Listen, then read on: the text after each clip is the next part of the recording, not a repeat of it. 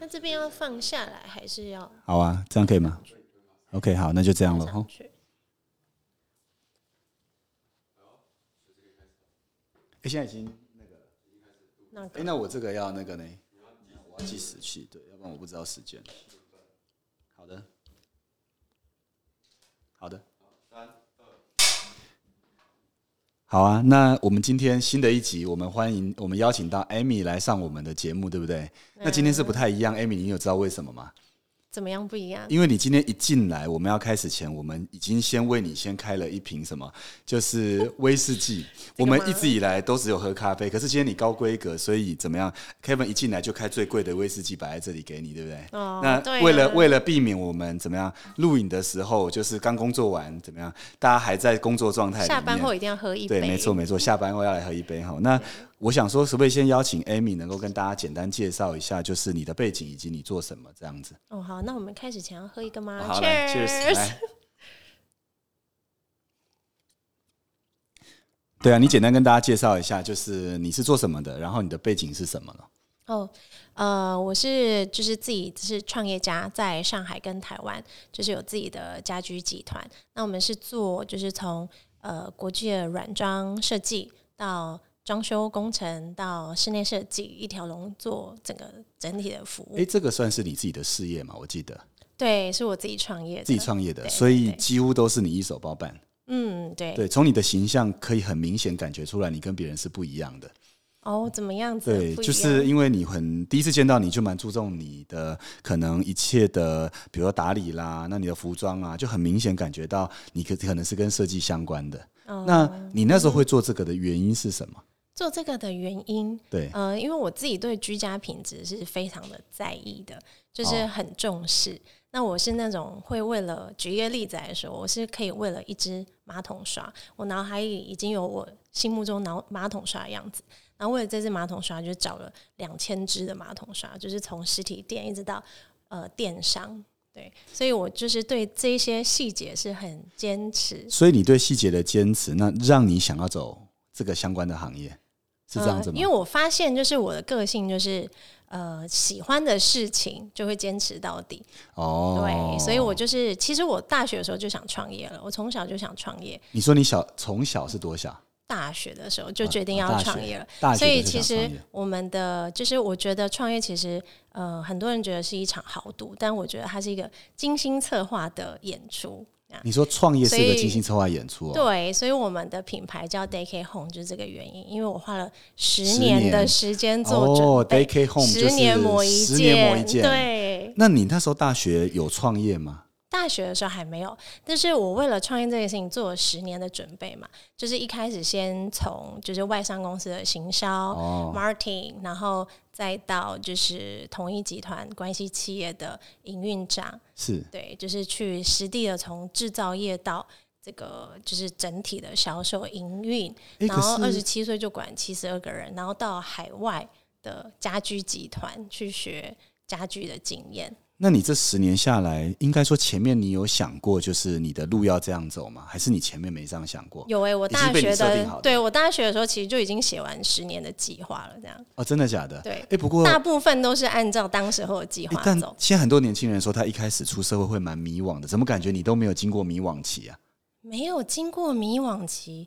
嗯，还是你一定也是会有思考期，但是我是一个很喜欢突破框架的人，哦，对，所以就是每一次碰到呃自己的天花板的时候，我就会想办法再去，比如说进修啊，或者是再做一些事情，或是去问更厉害的人、嗯。去请教，然后再去做突破。哇，那嗯哇，那真我跟我一开始想的不太一样哎。我觉得你一开始给我的印象是，通常啦，就是会把自己打理的漂漂亮亮。那有时候他要面对创业这种艰困的环境，因为我相信你创业过程里一定有很多艰困的状态。嗯那有时候你要自己聊 o k 啊，然后有时候因为你做居家的，你铁定要到现场去看啊。那现场是灰尘满天飞的欸、对，就是比如说我为了创业这件事情，是我是直接住在工厂里面你住在工厂对，直接住那你住在工工厂然后这样子吗？当然不是啊，哦然后一开始就是还呃公司还没有很多人的时候，自己是连搬家具啊，然后就是你要自己搬家具，对啊，就是装家具啊，这些都是天哪啊！我这有点难想象哦。那你说你那时候住工厂搬家具，那你自己是心甘情愿的做这件事情啊？当然，真的假的？因为会觉得这就是一个过程，然后会觉得，呃，身体会觉得累，但是心里会觉得很开心。你说身体就是会觉得有那种，因为是在做自己喜欢的事情，然后在追逐你想做的事情，所以你会很有动力做这些事情。等等等等，那我好奇，你在工厂的时候，那你是袖子卷起来，然后穿短裤，然后穿布鞋，嗯，然后搬东西的时候，然后要戴手套，还是那全身就要戴那个？粗粗的那种手白色手套，工作手套那种。天哪，好想看那时候的照片。就是躺在地上，然后装螺丝啊 之类的。那些照片有留存起来吗？照片有。哇，改天你要把那个照片秀出来给大家看，因为那个才是当时最原始状态的辛苦过程的你，对不对？对，那就是是过程。可是要住工厂，这哪受得了啊？就是你那时候有曾经想过，哇塞，如果创业是这样，要这么辛苦，那要这样走下去吗？曾经有这样想过，有曾经想放弃的念头吗？曾经想放弃的念头，好像真的没有哎。哦，没有放弃的念头。哎，不好意思，暂停一下下。是是怎么？哦，真的哦，不好意思。那我们这边怎么接回去？不好意思。好，没关系。那就从这句接。哎，我刚才讲到哪里？就是放弃的念头，是不是？对对对对，我说，那你曾经有想放弃的念头吗？放弃的念头，嗯，会有比较低潮的时候，哦，但是真的说要放弃的念头，好像还真的没有。目前啦，目前。哦，就是你以前并没有想放弃的念头，可是你有经历过一些低潮，对，会有一些低潮的时候。那你呃，听起来你是一个蛮坚强的人，是吗？坚强的人就是比较乐观，哦，比较乐观，对对对，比较乐观，然后又是做自己喜欢做的事情，懂。可是我记得你一开始创业不在台湾嘛？你一开始创业在海外，我是在上海创创业的。因为上海，然后后来才到回到台湾，回到台湾再开台湾的公司。懂。可是初期在海外，在上海应该更竞争，而且步调更快。嗯。然后应该在那里的环境更，我觉得更严峻，是这样吗？竞争比较激烈，对啊。竞争比较激烈，怎么说？竞争比较激烈，因为呃，其实大陆也是很多。家具工厂的原产地嘛，对对，全球的家具生产中心之一就是中国。是那那边其实就有很多工厂啊、供应商啊这些，所以那里的供应商是完整的。因为我记得你在创业初期，好像非常快的得到一个世界非常知名的饭店叫 Waldorf，那他们的所有的他们的 VIP 套房是不是你们做的？对，就是华尔道夫酒店是希尔顿饭店集团里面就是最 high end 的品牌。那它跟那个零零七电影里面不是有一个哦，就是 Austin Martin 跑车，有看到那个跑车，那个是跟他们的那个总统套房是对他们就是联名的一个就是精品主题套房，然后他们就邀请我们就是供应他们的家具。那我那个时候才创业大概一年多的时间，是那就觉得天哪，就是真的很很感动，也很开心，就是自己的品牌。真的，那是你被国际的这种百年品牌共同认可，就很感动。懂？那是你几岁的时候？那时候是大概大概，因为我创业大概五年的时间，所以大概是三年多前的事情。三年多前，对。那在那个时候，你这么快的得到他们的邀请，嗯，到底是怎么做到的？呃，因为这间饭店，就我的认识后，它不是一般的五星饭店，它是最顶规的。嗯，那这个 Waldorf 它在全世界，呃，我记得非常多的城市，尤其是商业最密集的，包含 New York，然后在北京也有嘛，对不对？你们做的是北京店嘛？对，对不对？那你怎么会有机会可以得到他们的青睐，然后来邀请你去呢？哦，这个是一个很有缘分的故事，就是我小时候在求职的路上，就是有碰到，刚好是这个华尔道夫集团目，就是当时候的总经理，那。他那个时候是另外一间集团的总经理，那我有去应征他们的工作，那可能有留下蛮好的印象，所以我们一直有保持联系。是，对，所以他后来知道说，哎，我有创立这个品牌之后，因为他可能对我比较了解，知道说我在创业之前是在国际，就是亚洲前两大的这个精品家居集团是担任高。就是比较高阶的经理人，那他可能就知道说，诶，我们对品质啊跟美感都是很有要求的。那他自己也 review 过我们所有的产品，就觉得嗯，就是可以值得合作的品牌吧。就还蛮幸运的。等于是你本来不认识他，认识啊，就是我原本最早期是你认识他的时候是更早期，然后那时候他是任总经理的时候，然后那时候你是在一间公司当职员的时候，对，就是小时候求职的路上碰到了这样子的朋友，那后面来成为朋友之后，他又成为我的这个合作案子的贵人。哦，所以意思就是，其实你在一个公司很基层刚进去的时候，你在每遇到的每一个人，然后留下一个好的人际关系跟印象是很重要的。很重要，很重要。哦，真的哦。那你那时候认识他，他就很欣赏你了吗？还是你认识他的时候，其实他那时候还没那么认识你？认识他的时候还没还就是他那你认识他的时候，他就很马上很欣赏你吗？还是其实你们那时候没这么熟？那是后来慢慢我跟他第一次见面，就是因为小时候的应征的时候的面试嘛，就是一对一的面试。当时候是，对所以他本来是你的面试官。对他那个时候是另外一个饭店集团高非常国际的饭店集团的，也是总经理。哦，对对对。所以后来他面试有录取你吗？诶、其实我后来因为选择了就是其他的发展的方向，对，但是我们就变成朋友，一直有保持联系。那你选其他的，那时候他有问你为什么你选其他的吗？为什么选其他的啊？还是他也没有问？他年代久远，有一点忘记了。就他也没有特别问呐、但是你们后来变好朋友是这样子吗？对，就是一直有保持联系。哦，哇，那你非常不容易，是你会去遇到一些人际关系，你会好好维系他，然后最后你们还变好朋友，嗯然后最后他还帮你争取机会，对然后，变成生意上的 partner。对对对，哦，对对，如果有机会的，蛮幸运我。记得你们有一张那个当时的就是那个他们宣传的照片，对不对？上面有 Word of，还有那个就是 Martin，Martin 的车对子。对，那我觉得我对那张印象也是蛮深刻的，因为我记嗯得你有给我看过那个当时你们的作品嘛。嗯，对对哦对，懂懂就是懂懂那个。哇塞，那可是那你听起来都一帆风顺，没有遇到什么挫折，然后很顺利。那创业过程里都没有任何的困难吗？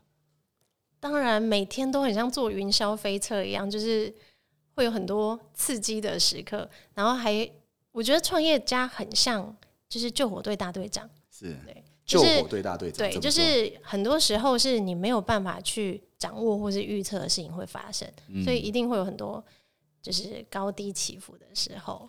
那你觉得你遇到最大的困境跟起伏过程是什么？就是你一路这样走过来，最大的困境跟起伏哦，对，有没有曾经最大的挫败的经验呢、或者是你觉得哇塞，在创业过程里竟然会遇到这种事情？比如说有没有呃曾经有厂商啊、股东啊、员工啊，让你印象深刻，然后你觉得天哪，这样真的是人生会遇到这种事，也真的是认了，有没有这样的状况？嗯，挫折的事情，哎，没有就没有，没有就没有。我觉得可是如果有，我需要再喝一杯。你要你需要 喝一大口。对，我觉得比较多可能是人的事情吧，就是因为如果是事情的话，都还蛮好解决的，都有问题，呃，方法可以去解决。但如果是人的问题的话，你其实还蛮难去控制的。对啊对你说人啊，比如说人的什么事情是你曾经遇过，你觉得非常不容易解决的？我觉得比较难的就是，比如说，呃，可能有时候会碰到可能管理上啊人的问题啊这一些，对啊，这些反而是我觉得比较难去控制的。对懂？哎，等等，我我知道对对对有一个地方你可以讲的真实，对我那因为个不好意思暂停一下，我就需要喝一下对。对，我觉得你要真实，因为你知道为什么？爷爷的故事，嗯，对，因为我觉得你对要多，你可以举例。对，那我觉得你可以从中举例这些事情，然后你可以讲很真实的，因为你在嗯观众面前是完美的，他们一定会觉得这不可能。那实际上一定有一些挫折嘛，跟真实嘛。嗯，那你可以讲你的故事，然后你凭你的直觉，凭你的直觉，就是你有印象的，对。要不然这时候如果假设我们条列的话，你可能会变得在那框架里面，对啊，让我想一下，对不对？可是真的你有就有，没有也也是有可能的。一定有啊，只是对我想一下哦，嗯，有吗？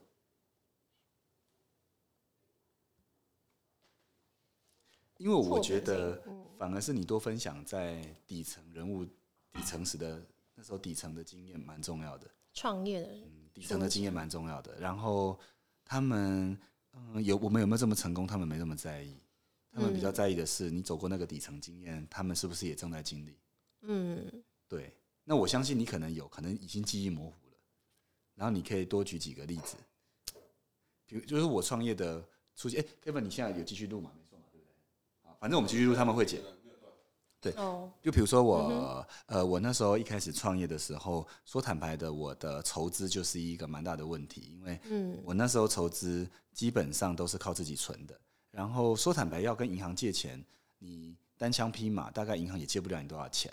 然后如果有人要赞助你，你大概也不会太想拿，因为说坦白的，他要赞助就要管事情，那如果你拿了他的钱，你就受制于人。所以实际上我们当时我会比较晚创业，是来自于前面的这些的困难，所以那时候就很努力在存钱。嗯。然后那时候什么都省，所以就是有一段时间就是过得很辛苦，然后甚至会为了一餐要控制在多少钱以内，哦然后就我会去东省西省，然后很多事情就要去打算。也有类似的经历，就是我在最创业的初期，因为自己是白手起家嘛，所以其实你会不知道会不会突然发生一个额外的开销，所以那个时候过得非常非常的省吃俭用。比如说出差的时候，可能一个晚上的饭店是比如说三百块、五百块的台币，那你那时候也不会觉得辛苦，但是的确那段过程就是你就必须得经过那个过程。然后中间可能也会碰到一些，比如说，诶、厂商收了钱，然后不出货啊，然后或者是说，诶、客户就不给你尾款啊，让让你的现金流断流啊，或者是说碰到可能员工你是厂商，你付了钱他不出货，对那那时候的状况是什么呢？最初期的时候，就是会有这样的情况，就是呃，可能刚开始合作，那可能就是，当然后来有一些筛选机制，是对啊，然那后他们拿了钱不出货，那最后呢就没出货了，还是 delay 出货？就是没出货，所以那笔钱就就是。他们就宁愿说，那就就就不不出给你啊，这样子，因为可能我们的要求会比较高，因为我们的流程是会是，比如说它生产出来，我们会验货，验货通过之后，我们才会包装，然后送到哦台湾，然后送到台湾之后再全拆全检，然后再送到客户家。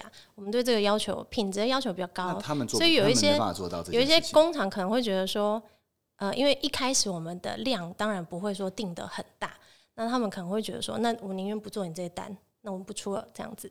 哦，那不出最后也有碰到过这样的事情，也没有哎、还没有退。对啊，所以后来就是也是需要去协调这些事情。所以你里面也要去嗯愿意承担风险，就是在你创业过程对要去蛮愿意承担，万一对财务它不出货，所以你要有这个对准备，而不能只是预想可能事情会好像如期进行。对，那后来这样类型厂商你怎么筛掉它？因为就是只要有一次有瑕疵的厂商，我们就会直接换掉。哦对，，就会一直会去开发新的厂商，然后最后面就会慢慢累积一些就是呃品质很好，然后供货也很顺利的，沟通很好的厂商。哦，所以你会自己持续的找厂商，然后去筛选，然后如果有瑕，比如说他有不良的记录，或有一两次是没有照一次我们就换掉一次就换掉对，不可能给他第二次机会。哦，真的假的？对，所以所以我们现在也累积大概五十多家 global 的厂商。哦，所以他们这五十家都是可以配合你们的标准，然后按照你们的可能流程走，然后最后符合品质需求的。对，是对，这样子吗对，没错，没错，哎、不过听起来你蛮忙于工作的，对不对？对。听起来是这样。那对你有休闲娱乐吗？休闲娱乐也是会有啦，也是会有，但是的确创业之后就是李董下班后的时候喝一杯这样，对，就喝一哦杯，然后小酌一下。对啊，不然真的是嗯，珍惜生命，谨慎创业，就是你所有的时间都在工作上面。真的假的？那你的当然还是会有自己的时间，因为比如说，因为我很重视家庭，我回来台湾开公司的原因也是因为家里家人的关系，所以我一回来的时候，几乎除了工作之外，就是陪 family 的时间，哦、陪家人。对，陪家人，那所以你的休闲可能都是可能或许是跟家人去走走啦，或者陪伴他们啦，是这样子。呃，之前的话还有比如说潜水啊、深潜啊，然后滑哦，雪真的啊，真的就是一些比较刺激的活动啊，没有你是你是会做你是会做潜水的，对对对，潜水啊，那你有考证照吗？因有有有考证照。有那你深你深潜可以潜潜到多深？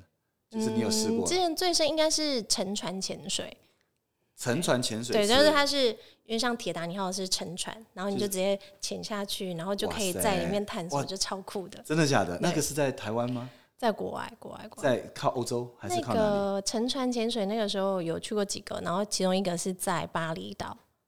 哦，你说在巴厘岛？巴厘岛，巴厘岛。哦，在巴厘岛。那沉船潜水，你就在那因为第一次的沉船潜水就是在那个。船里面这样走。对啊，超酷的，就是你就是看到哇，就是一个很大的沉船在那里，然后旁边都已经长了很大的，比如说珊瑚啊什么东西这样。那你你觉得你本身个性就是听起来你也是喜欢这样探险的人？对我是一个非常喜欢打破框架跟探险的人。那你会不会有一点是这里你知道可以知道些什么，就你有人不让你知道，或者是你就是不能去，你就会觉得这不行，你就想去试试看，你会有这种个性吗？诶、就比如说有人跟你说，呃，嗯哼这次你去潜水就刚好遇到天候不佳，就你就潜不成了。可是你知道，哦，如果是危，机生命啊，当然不会啦。如果如果不是危机生命，就会就会想去试试看。就会想去试试看对。啊，你就会觉得就是反正做了，就是会多一个经验呐、啊。你不做就是跟现在一样，那你为什么不去做看？对所以你就会去 try 很多的事情，你也不排斥。对对，哇，那你真的，我觉得你是有算是企业家冒险的精神哦，你蛮有资格的，嗯，蛮有这个的，对不对？就还蛮喜欢冒险的。蛮喜欢冒险。对，那你跟你共事的人呢，会不会？我问你像，像以你的听起来事情都很有标准，对不对？那跟你共事的人会不会他也要符合这个标准？要不然他没办法跟你一起共事。哦，你问的问题很好。我以前在当就是帮人家工作当高管的时候，我就发现自己的问题，怎么说？因为太完美，就是比较完美主义，然后就会把自己的标准放在团队的身上。是那后来发现，就是随着经验发现就不能这样。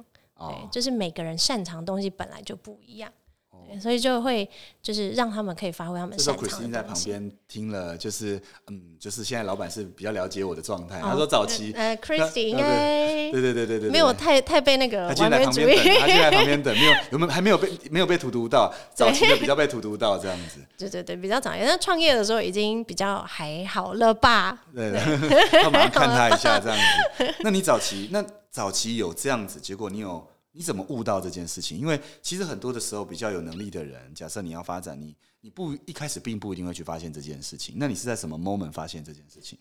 发现说自己嗯，就比如说，你觉得每一个人都有有不同的才华啦，哦那每个人也有不同的发挥嘛。嗯那但是那时候你懂得开始去理解这件事情，然后开始去呃也用他对方的优点，然后或许在缺点上你会比较放的比较宽。这个是在什么 moment 你发现这件事情？嗯，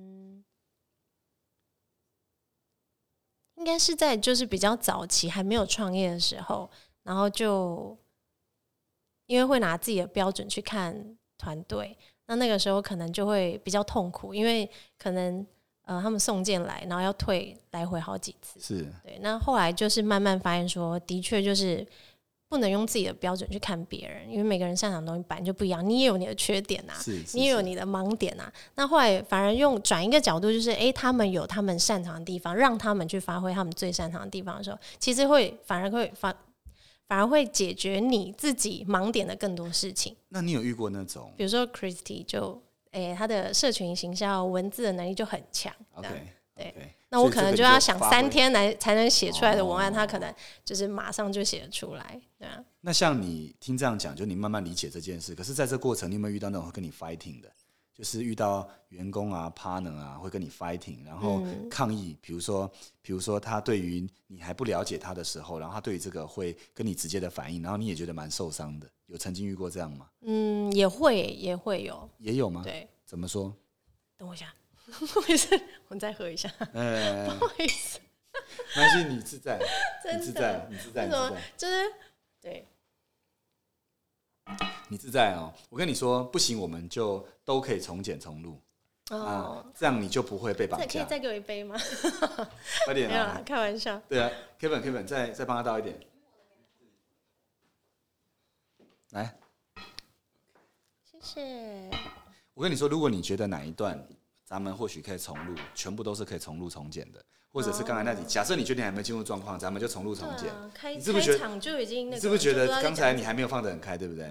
对，好，我跟你说，因为有一些预料外的问题，然后就哦，所以我说你不可以准备，就是你一定要顺着走。对，像你刚刚问说碰到最艰难的事情，老实说，昨天才刚碰到，对然后我跟你说，你就可以讲，而且你要不避讳的讲，啊，真的假的？真的，然后我们把不要把人名说出来，你就可以哦，改一下。比如说你这个人如果是很亲近的人，你就稍微改一下，你就说，反正有时候身边的一些伙伴用这样去代替。嗯，那比如说有些是厂商，你就说，其实一路以来都很多厂商，像有些厂商遇到的状况是什么，就不会有影射太明显那个。嗯嗯嗯就你要打包一下，可是要把那个状况说出来，嗯，要不然你就你就惨了。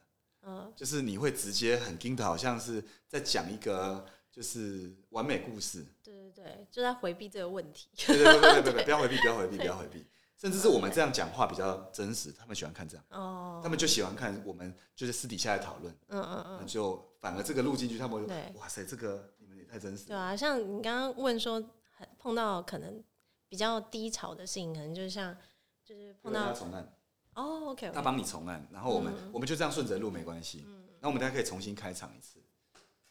对，你可以感觉一下怎么样比较对。对，因为刚刚你有一些问题，可能问的时候，我可能还还要思考一下，我就会乱回答，先乱回答，没有，我跟你说，然后就你超惊的、啊，然后就想我不能自己自己边想就想要我在讲什么东西。你一定要下意识回答，你一定要下意识回答，因为我都是用下意识在问你的，我不用理性在问你的，那我可能要，比如说，嗯、可能有一些事情要，或者是你可以自己 cue 自己，比如说你也可以亏选我，那嗯。你自在，就是你觉得怎么样对你最好，那我很有弹性，我可以接球再丢回去给你。哦，好哦，对对对，我这方我这个是可以很弹性的，可以，可以，可以。对对对对对哦。Kevin，你那个有那个吗？你直接切吗？Tracy 你有什么要提示的吗？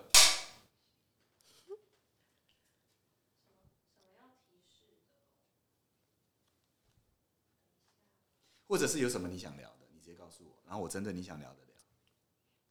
嗯，就是你要越自然越好，就是你的生活。嗯，我、这个很跳哎、就是又跳都可以。完全。嗯呃，我觉得很简单，就是说，呃，比如说你要聊你聊品牌哪里不一样的时候，我觉得要就跟你的个性元素生活，让人家了解你，嗯，而不是去讲这个品牌。对，如果你讲这个品牌，他们就会很种，生冷这样，他听不下去，真的。跟你保证。嗯，对他们喜欢听品牌背后的故事，然后元素，他们很爱这些。品牌，就是对对对，因为你介绍你的品牌，最终一定是跟你的元素有关嘛，你的嗯嗯个性。嗯啊，通常你人家看到光鲜亮丽，然后你的元素是怎么样的，他们会很惊讶、啊，哦，原来你可以这样，原来你可以那样啊，你很跟别人想的是不一样的，嗯对不对？他们就会很 juicy 啊，嗯。好，我们反正就边边聊看看。或者你可以设定你想要聊什么，你告诉我，我就针对你想要聊的聊，你觉得什么值得让人家认识你这个人，我觉得是蛮重要的。嗯因为像我就会好奇一件事，呃，我就会好奇，就是感觉什么事情都这么完美，难道因为人不可能没有低潮的？那你最低潮，你什么不想让人家看见？像你看我这个就我会想什么最低潮然后你不会想让人家看见，然后你会躲起来，因为我的感觉就是你不会让人家看见。哦，对，你看这个很真实，这就很真实。对，因为我平常是一个比较有偶包的人，这样，然后所以低潮的时候就的确会自己有一个洞穴期，这样。就比如说刚刚你比如我问那个创业的时候遇到的困难，比如说我回来台湾的时候，那个时候其实是因为呃因为也呃就家人生病的关系回来，然后再加上那个时候 COVID，所以就回不去了。那那个时候我台湾根本没资金啊，所以我是在台湾从零开始创业，而且是没资金的状态。那个时候连吃饭可能都要家人帮忙出，好，我知道，就聊这个啊，我们就从这里开始。这个对我来说是超痛苦的事情，因为以前都是我想要，对对对对，我知道，我我重来一遍，然后我现在就重新开场，然后我们就聊这个，从这里然后接，然后你就可以很真很真实的 cue 你，你也可以自己很真实的 cue 自己，你就说其实我什么地方是如何，你就可以自己 cue 自己，哦然后我就会针对你的故事问下去了，哦知道吧？好，我就说好，我们就重新开始，好，我就说哎、好，好，我我就说，因为我们今天 Amy 我们讲了很久要录，对不对？嗯。那说真的，我们之前讨论了一次就没录成功。对。对，因为那次没录成功，因为刚好我们都有事情。对。然后我们今天好不容易约到你了，因为平常你应该是忙爆了，对不对？对。然后今天，然后你今天来也没有吃饭，对不对？所以。我们用我们最贵的酒代替我们今天的晚餐，麻痹我的胃，麻痹你的胃，让你不会觉得被怠慢了。对，真的创业以后就是很长，我的吃饭都是随便买个御饭团，是最常 seven 是我最常吃的东西，然后都在车上吃，就边开车边吃，然后边会讯息边讲电话这样。创业家一定要这样子，很辛苦。然后很筚路蓝缕，然后一路这样走来，好像要经历过艰辛才能成功这样。那也可能别人比较顺利啦，但我就是这个过程。哦，真的吗？对啊，因为我觉得你在我眼中是一个完美的人，然后有一个完美的形象。可是我不得不问一件事，因为你今天来，我就要我真的好奇，因为现在在镜头前，你也不能闪避我了，就是我要直接问你：难道你就没有遇到任何的困难，然后这么的完美吗？怎么可能呢？怎么可能呢？当然不可能啊！哦，当然不可能。创业过程很多很困难的时候啊，像我，呃，我为什么会来台湾开台湾公司？是因为呃，一九年的时候我家人生病，然后那个时候我飞回来，那又后来就碰上 COVID，所以我就被卡在台湾。那我因为很爱家，因为家人生病嘛，就是想要再多留一些时间在台湾。那开公司之后，哇！问题就来了，我在台湾是从零开始创业，然后再加上大陆的钱没有办法就是搬回来，所以我资金是冻结的，所以那个时候其实连吃饭钱都很困难。可是你几次来，你都没有曾经告诉过我那段这么苦，就是你。回来我只看到你现在哇，又什么作品，然后又可能什么谁采访你，然后这些很棒的状况。因为我个性是偶包比较重，因为不熟，因为还不熟，因为还不熟，因为还不熟，还不熟。然后偶包比较重，然后这些其实比较困难的时候，你不太会跟别人分享。哦，那你遇到我会自己就把自己关起来，变成是一个 cave time 这样子。真的？那你你会跟你的家人讲你的？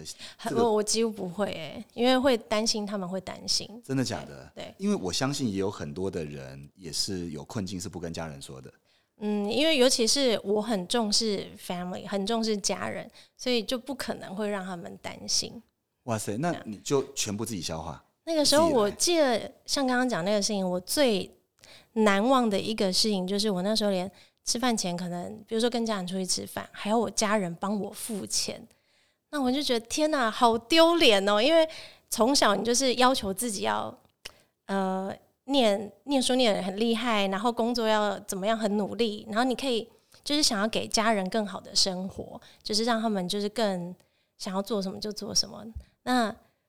哎，不过我会不会讲完这段想要创业的人就突然突然间对于不会啊，这个是过程。但那个时候真的是在那个事情以前，我可能是出国旅行，什么都是我帮家人付。然后变成是你连吃饭吃一顿饭可能都要家人帮你带电的时候，你就觉得哇天啊！所以你是喜欢付钱，好失败。你是喜欢付钱的，对不对？我喜欢照顾。那没关系，我们去吃饭的时候那就多麻烦了。OK 这样可以吗？OK 啊，那你那个酒再开一支，酒再开一支，要不然那个这个不不符合成本这样子。所以你回来那时候很辛苦，然后甚至那时候家人要你说到可能家人请你吃饭，然后那时候你也没有跟他们讲你的困境。都没有让他们，他们一定知道才会帮我付啊，对啊，懂懂懂。那你最应该说走过这一些路，中间可能也是，呃，就是比如说，可能有时候现金有真的就是很紧张的时候，就是不得不就是让跟可能先跟家人借点钱，是度过可以把薪水发给员工的时期，也是有。那我好奇问一个问题哦，就是说创业我们要跟父母拿钱吗？还是说创业不应该跟父母拿钱？你觉得自己是绝对不拿的。你说绝对不拿？对啊，我连念研究所的时候，那个学费都是自己想办法去赚到，然后再出国。那我问你一个，就是说，假使就遇到真的好，假如我们很有就出来很有 guts 就不拿嘛。嗯。可是真的遇到困境的时候，还真的不开口吗？你觉得这件事你的观点是什么？这个这个事情我要分享一个故事，就是我在台湾创业之后，那个时候已经经过一些很低潮的事情，然后有一天。就是回家的时候，刚好我爸爸坐在餐桌上，然后说：“哎，难得他一个人，我就坐下跟他聊。”然后跟他才稍微聊到说，可能在台湾开公司碰到一些难处跟情况。然后那个时候他就跟我讲说，其实我们也不需要你这样啊，就是你只要过得开心幸福就好，我们没有希望你这么辛苦。那个时候你才突然就觉得，哎、其实你不知道什么时候自己扛起你自己想象中的这个想要完成的事情。嗯嗯对嗯嗯嗯，所以对简单说就是，当你真的遇到困境的时候，假设年轻人问你，比方说有个二十五岁的年轻人创业问你，好，我就不跟父母拿钱，可是我真的遇到困境了，嗯，你觉得这个口要不要开？你会给怎么给他建议？因为你走过这条路嘛。就是经历过刚刚那个那场对谈之后，我才发现，哎、其实开口也没有想象中这么这么丢脸。对、哦，所以简单说是你会靠自己，可是万一你真的有需要的时候，对其实你还是会寻求帮助，对，但是你的心万不得已的时候，万不得已的时候就起码你可能有一点点的，就是准备这样子。懂，所以万不得已，并不是说不能开口，可是其实你要有一个自己独立，然后尽可能都不要去麻烦别人的状态，要不然你创业，啊基本上你会变成是掉进去说，呃，家人，对，就是你自己做对啊，你自己了做决定，你就自己负责。哦，对。那所以你爸妈当他们愿意帮你的时候，就是说，其实也是他们主动开口，所以我才顺道开了这个口，不然应哦，我懂，我懂，我懂，哇塞，啊。就是你听到他们主动来问你了，你也不是自己主动开口的，对，我想说，哎、好像也是可以，就是不一定要让自己压力到这么大。不过我好奇，为什么你对自己一直？因为我们刚才一开始哦，我们还没简单介绍你的产业，对不对？你是嗯做，我记得你是做那个家具行销，而且是精品家具的。哦，我们是就是从室内设计啊，然后装修工程到就是家具软装设计跟产品，就是我们是一个一条龙的服务。那台湾这边主要是就是家具软装的，就是免费提供你设计搭配的服务，哦，然后供应你就是几万种的，就是你想象得到的杂志上家具啊、灯饰啊、哦地毯这些，我们应有尽有的。从家具、灯对。饰，反正所有包含设计，对，然后所以我包含你的你想要的，因为像许愿池，哦。所以很多室内设计公司很喜欢跟我们合作，因为他们想要完成的作品，我们都可以帮他们一起找到哎，你说适合的许东西。嗯愿池哦，那比如说一般人如果找室内设计公司跟找你们，你觉得最大的不同是什么？诶、如果是软装的部分的话，因为我们是家具啊、灯饰这些的供应商，对，对，那我们又是源头嘛，是就是我们直接是工厂直供到你客户的手里，所以当然相对上价格就是很有惊喜感。他没有经过中间比如说这张沙发看起来是两百万的沙发，但可能到你手上，就是其实你才花三万、两万台币真的假的？就可以买到，真的假的？这样子，那你没有早点，欢迎大家上我们的官网你看一下哦对。你没有早点认识，我没有早点认识你。嗯 那我们打理这间办公室的时候，还有做这些软装的时候，我们还真枪实弹的，真的都花了不少钱。有啦，你现在认识还不晚，我知道后面晚还有一些，哦，懂懂懂。对你上次聊到哦，的，懂懂懂对懂懂懂懂。好，哎，对这个差很多哎，对，因为我听说装潢现在都不便宜哦。对啊，所以我们做还蛮多商业空间啊，然后办哦公空间，然后还有很多明星艺人的住宅都有做。哦，然后商业空间，尤其是因为他们可能需要有很好的视觉效果，但是又有预算的考量，是那我们其实就可以是刚好很好可以时尚设计真的，因为一般的设计快来我们官网看。快来你官网看哈。我上次有看过一遍了，但是因为嗯看得很快，那因为你们官网蛮吸引我的地方是每个东西都我觉得蛮精致的，会真的觉得这是精品。嗯但是因为你们是工直接有工厂源头直营啦。对的设计跟解决问题，那其实我觉得这蛮重要，是你这也是你生意的特色。对啊，因为很多其实台湾很多家具行、家具商，那个家具一条街，他们其实都是跟比如说中盘商拿货。那你想一下多了一层工厂到中盘商、大盘商、中盘商，然后再到家具行，哦再到你手里，中间多了少多了两三层了，那对。你自然而然你被贵是刚刚那好而已啊我们就是会花比较大的团队的心力在，就是是。从工厂，然后自己做品管的团队，我们在海外都有自、哦。真的自己的品管团队做驻管。场，对，工厂自己品质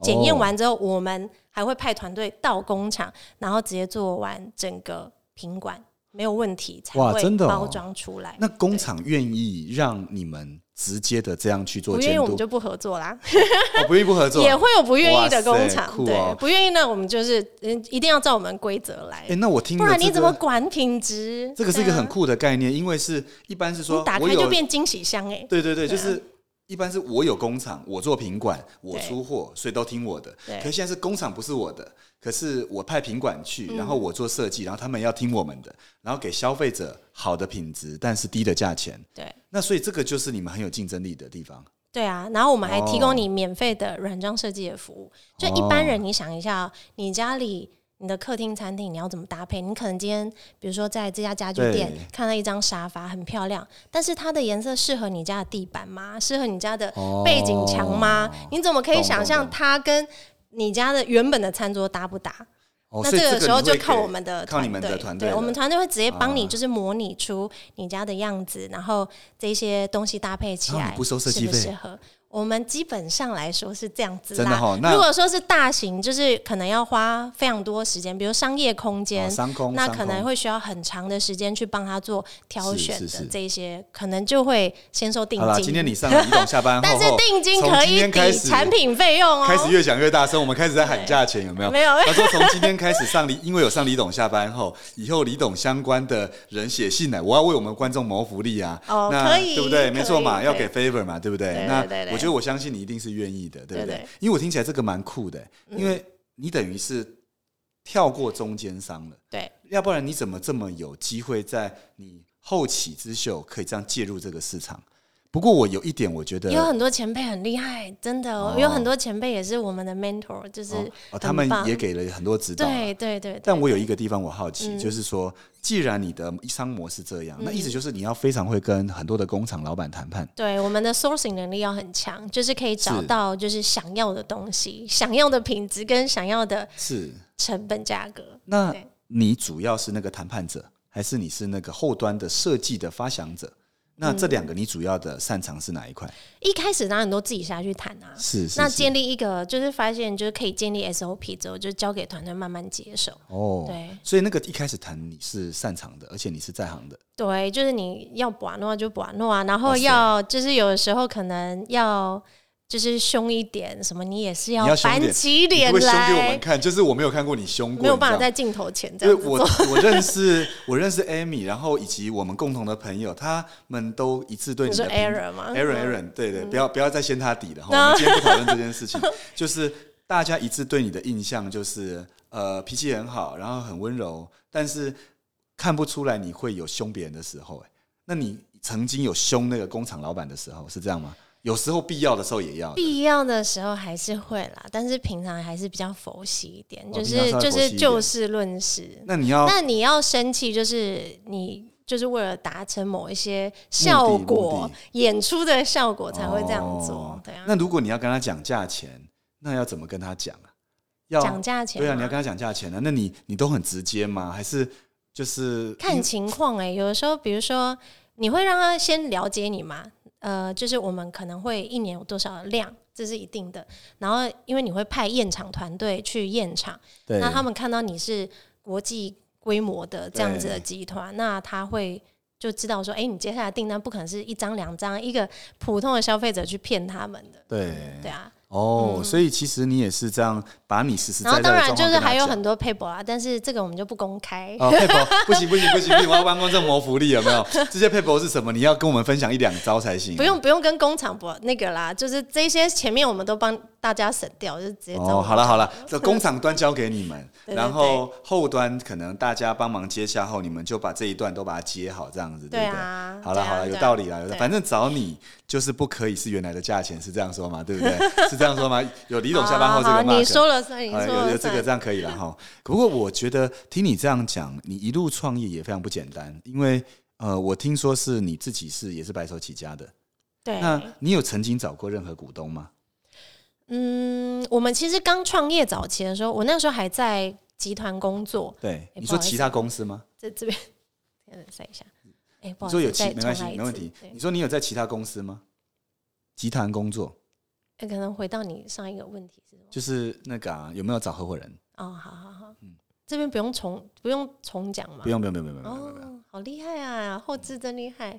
好，呃，我们呃一开始创业的时候，其实那时候我还在帮人家工作的时候，那时候其实，在海外就已经有一些呃投资人或是投资的集团就有找我出来，就是创业。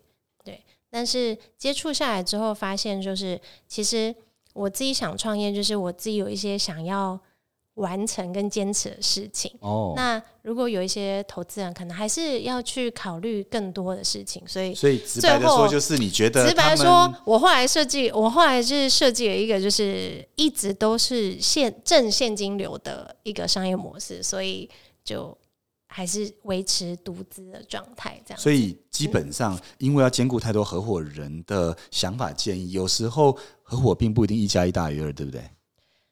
诶、其实很多人都是一加一大于二的状态，但是可能在我们的范例里面，就是我觉得我有想要完成的事情，所以而且那个时候又很 early stage，所以就会觉得我先想要去做到我想做的事情，看看。所以你就决那中间也是有一些技术入股啊，或者是说，诶项目入股一定还是会有。比如说，像哦我们在海外的时候，其实有一些我们有一些主要案子是还蛮大型的，一个社区。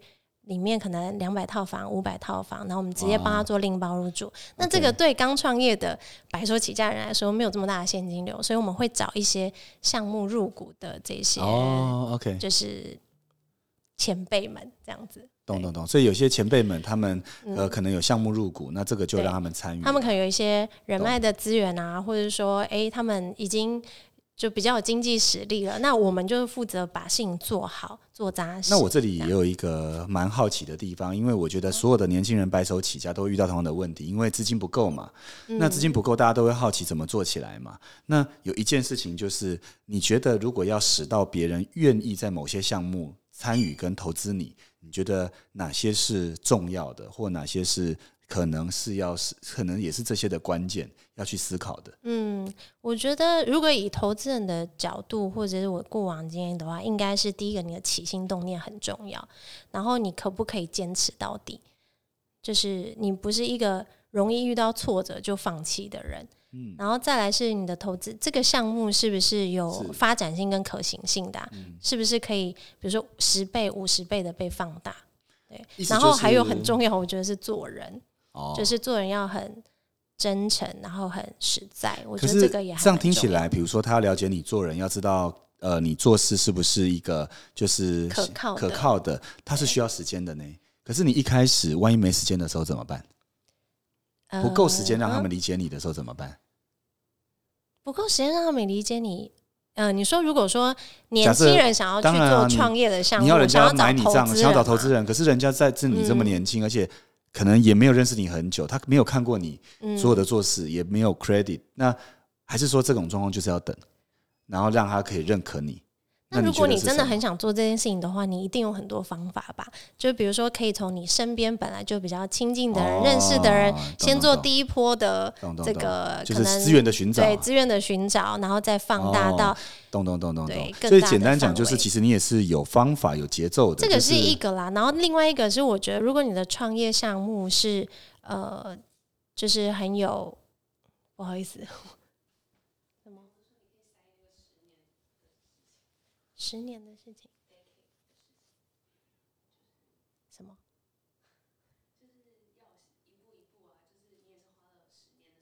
哦，OK OK，对，其实你这里自然就好，要不然你的情绪会被打断哦。哦，哎、没有关系的你是说怎么样嗯？像刚才那边你会被打断哦，嗯你就直觉说就好啊，你有想到你就讲，嗯因为我指的是项目方，假设呃你因为一般人要找资金都不容易嘛，那他一定都是我这样听起你讲起来是你是有方法有节奏的，但是这个事情，我觉得我比较没有太多的经验分享，因为毕竟我最后还是选择独资。但是有些项目你有让人家有机会参与嘛？对对那那个他人家会，我觉得那是一个 point，是假设年轻人真的没嗯资源，有些独立的项目或许也可以开放外部参与，那你会得到一些益处嘛？其实就是说你在做的这个本子是不是真的可行的，是不是真的吸引人的？那其实我那时候也不是很主动会去找这些呃投资方，可能就是他们知道说，诶有这个机会，或是我们东西的确很有竞争力，他们很自然就会想要一起参与。那那些比如说那些投资方是原本就认识你吗？或者是业界知道你这个人吗？呃，应该说对，就是因为我之前有在集团工作过，所以其实本来就有业界的这个大家可能会有听过。所以听起来是以前累积的啊、走过的路，别人从旁这样看对我的信觉得任，对啊，对对对对，这应该蛮重要的嘛对，就是、哦，呃，走过每一步都会成为你的养分，这样。对，然后如果你想创业的话，真的是可以像我们我就是这个例子啊，我就花十年的时间去累积你的经验跟人脉，然后去慢慢走到你想要做的事情。嗯，因为有很多的年轻人，他如果在十年磨一剑，对，我觉得有很多年轻人在基层的时候，他会觉得，反正我现在做的事是这么的基础，然后有时候遇到的人事物，当时就不一定这么上心。嗯可是他不晓得，在某一天，他或许会再遇到他，或也有合作的机会，甚至需要人家的帮忙，所以有时候会错过一些事情，甚至是在那些事情上没有这么上心的情况下，以后当再遇到的时候，比如说你当那一天你有这个项目出现的时候，对，人家再一次看到你的时候，嗯嗯嗯。人家不会有任何印象的，那是不会有任何累积的。嗯，所以我我我是好奇的地方是，你在小当小人物的期间，是不是每件事就是要这么的用心？哦，我超钉钉的，我就是一个就是想要做的事情，就很想把它做到好是。是是，对啊，然后所以可能慢慢的也累积，就是身边的人对你的信任。哦，对啊懂懂懂。对，所以就是而且我觉得他们大家其实都是长久相处，就会知道你是是是什么样的人，对什么样的人品。那你觉得以你的例子来说，就是我吗？有没有类似的经验呢？哦，那很多啊，因为、嗯呃，我觉得说坦白，就是我自己觉得从基层开始是一个蛮平凡，虽然过程很多的堆叠是有不错的基础，但是我就生意角度来说，我是个局没有经验的人。嗯，那我当时有遇到几个很关键的贵人帮助我，那这几个关键的贵人，其实一开始我不认识他们的。比如说，我一开始呃，我需要跟金管会往来的时候，因为我的一开始创业从金融创业，后来到了生技医疗，可是金融业的创业里面，我要面对金管局的官员呢、他们退我一个稿，他们说这个不行，我是没有任何人会为我讲话的，那我必须要有认识里面的人，然后同时他会真的如实的去可能去让他们知道我们这个项目是真的很扎实的在做的。那当时我就遇到了我很早期一个前辈，是认知道我十年在最基层工作的一个前辈，他是金融业的副总。然后他知道我有这个需要后，其实他自己也没有资源，但他有一个朋友，他是认识相关资源，然后他是有人可以帮助我们，把我们的计划书真的补充，然后送进去，然后让他们真实的知道这些我们扎扎实实在做的这些事情。后来他们就介绍了我给这个前辈，可是这前辈一开始有没有帮我？没有啊，他一开始是很如实的问我，呃，你所有的东西，因为他太多怀疑了，他并不觉得我们会成功。他就把他所有的怀疑，就像是我刚才问你很多我的疑问一样，就是还不认识你的时候，对，可是这里有一个前提是，这一个人的介绍人看了我十年，嗯，所以有一个看了我十年的人做一个 credit，、那就是一样这样的你经验。的故事也跟十年有关。对对对对对对对，就是也是一个 decade。那嗯我觉得很重要是这个十年是太重要，而且那十年是别人看你，你做一些小事情，嗯，他会很因为一些细节，他会认识你这个人。比如说，呃，你会不会因为有生意，你就把很多事做好？可是有些事情现在是跟生意业绩无关的，你可能就不放心上。嗯那比如说以前我们办活动就最简单，谁愿意留下来？谁愿意留下来收尾？收尾的都是没有被看见的人。可是我们从以前到现在，在业务线上要办活动，不管创业都是一定要的。可是你一定会留到最后啊，因为要不然谁收呢？那那个意愿很重要啊。可是这个人家会看在眼底啊。嗯然后以前在不同部门，长官就会看，诶，这个人为什么总是留在最后？那你是谁啊？就会聊啊。嗯那人家也是意外，偶尔留下来，偶就是看一下、寻一下的时候，发现你啊。嗯所以我觉得这种当小人物的经验对大家是蛮重要的。所以每一次上我们节目的来宾，嗯他们我觉得他们分享他小人物的经验哦，真的很可贵，因为嗯这是用钱买不到的，对。对不对？对对对，真的，你这样讲的话，我也有想起一些回忆，就是可能在创业之前，我不是在家居集团、进口家居集团工作嘛？那那个时候其实就是，呃，其实那个时候这个集团正在转型。那为了转型，我们是有集团的总部是有一栋的，因为像百货公司，哦，然后里面是那蛮大的哦。家具很大，就是有点像台北美丽华百货公司这么大。是那里面就是有家具啊、地毯啊、灯饰这些一应俱全，一站式构筑。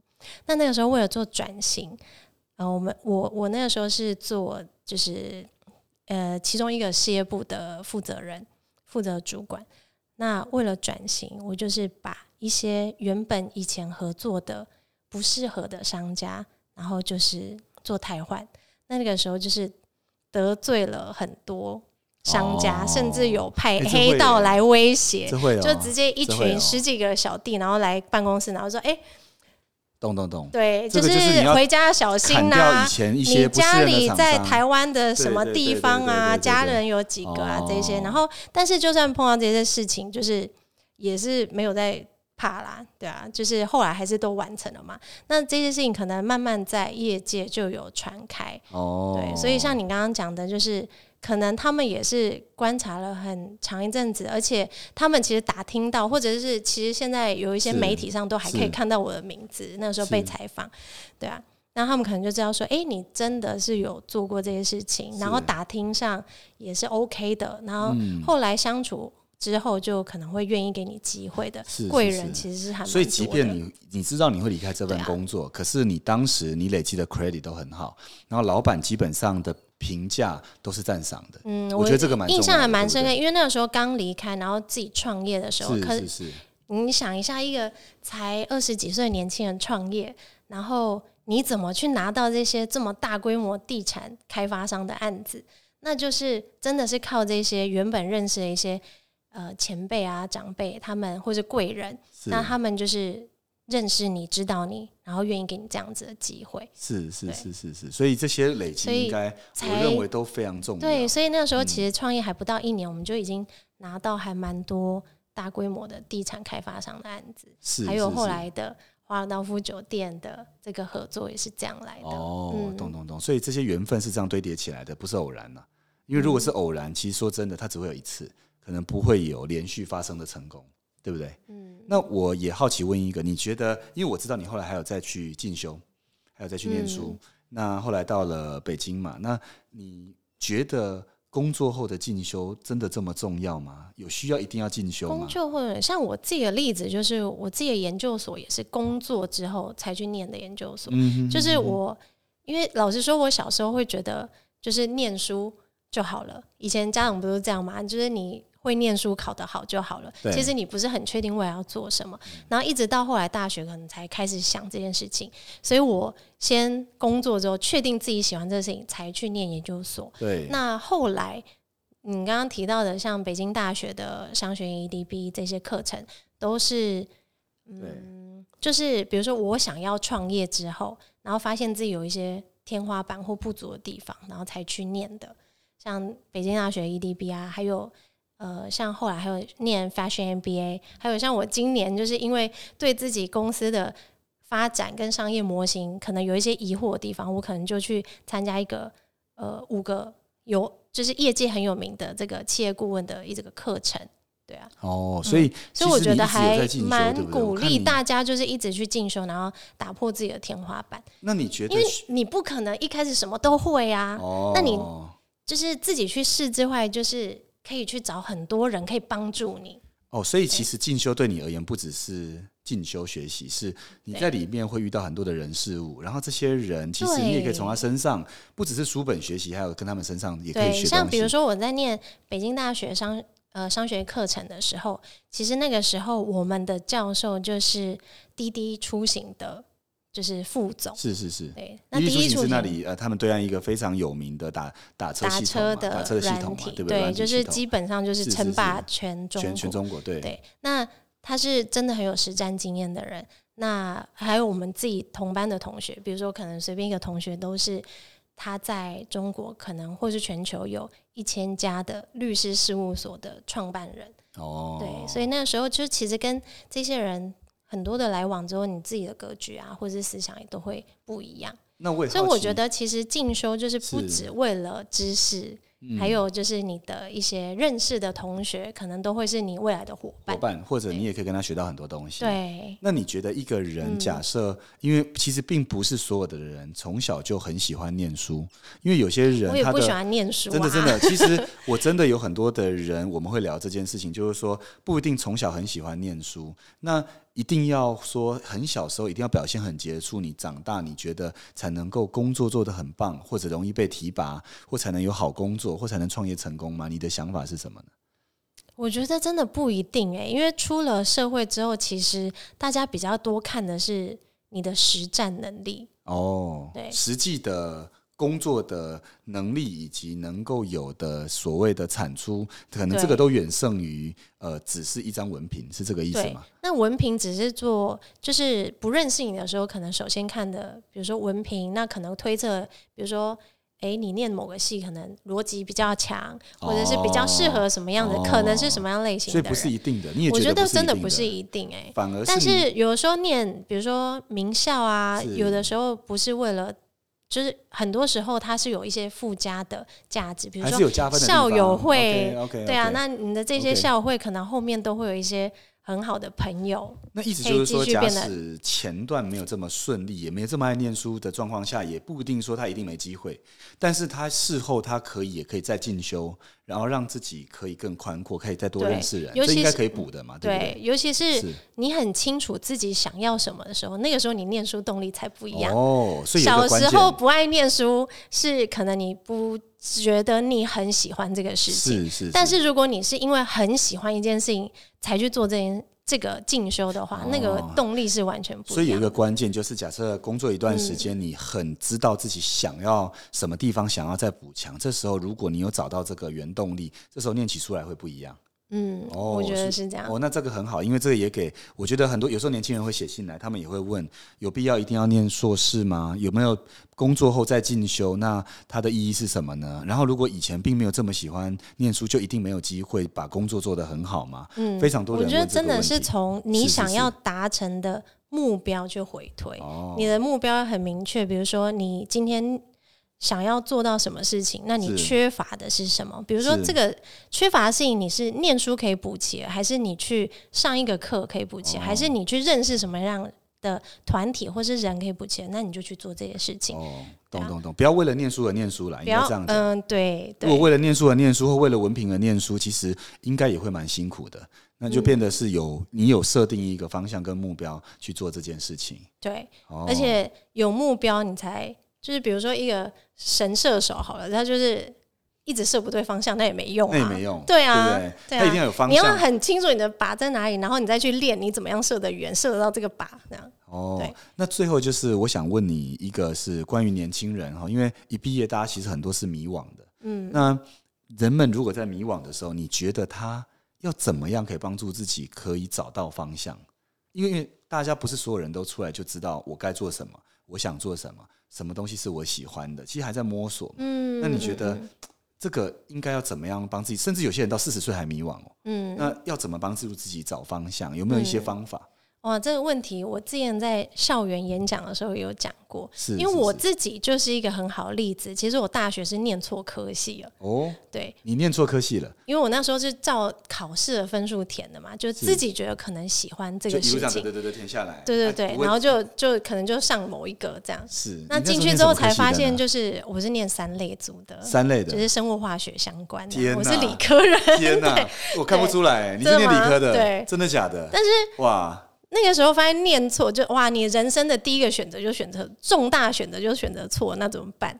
那我后来其实也是听，就是呃在职的学长姐回来分享，我才发现说啊，我的兴趣可能是在就是行就是行销管理创业的这那是个领域。一类的事情啊，那完全是一类的事情啊，那完全走反然后你刚。刚说你的问题是什么？我的问题是说，那你一开始要年轻人迷惘的时候要怎么找方向啊？因为不是所有人一开始就很清楚嘛。对，然后我觉得方法就是你多去有机会就多去问这些已经在职场上的人，是因为老实说，你在念书的时候，你怎么会知道你适不适合这个工作，喜不喜欢这个工作？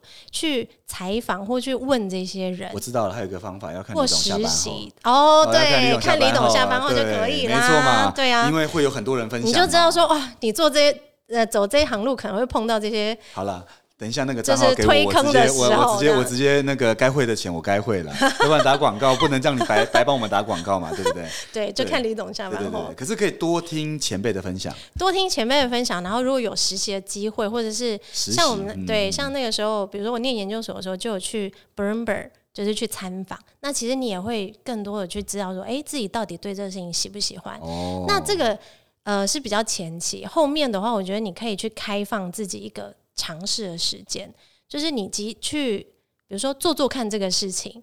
你就会因为像 MVP 做最小哦程度的测试。是是是，那你不喜欢，大不了就退回你原本的样子，那你有什么损失呢？是是是那，但是如果你去做了，是你想要的，是你喜欢的呢，那可能就会改变你一辈子哎、哦，所以你觉得也不用排斥，比如说在学校期间可以实习，或者是你毕业后你可以可能踹几个工作，有点像测试自己的事性，不用太执着，好像一个就要一路做到底这样子，嗯是这个概念吗？对，哦因为我们其实，在面试的时候也会碰到蛮多，就是刚毕业的年轻人，他们可能会觉得说自己都还不知道自己想要的方向是什么。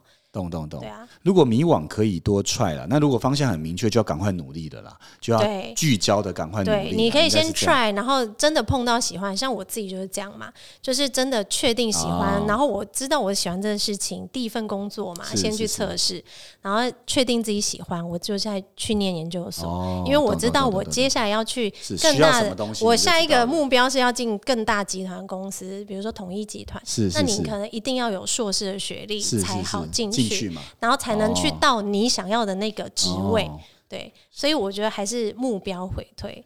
你最终的目标是什么？比如说，你最后想假设开一个一间咖啡店好了，那你要先做什么事情？是是是，你现在会什么？不会什么？懂懂懂，所以跟目标有关，跟你所谓的嗯几个工作没关。你可能第一个就遇到很棒的，你很有兴趣，那就你就要你就太幸运，啊你就赶快投入下去嘛，对啊，应该是这样子嘛。就聊 Loki。哦，就聊聊天，好 好了解了解。所以我觉得这几章大家其实也蛮丰富哦。今天听你分享，有些也是以前我不知道的，对啊。嗯那有机会还要再邀请你来再跟我们，因为其实一起采访时间真的很短。那我觉得能够听的、能够问的就这么有限。那有机会还要再邀请 Amy 来，好啊，当然。我们今天这集就这样喽。好，哦谢谢，拜喽。好，谢谢。好，就这样，可以四十分钟。第二次。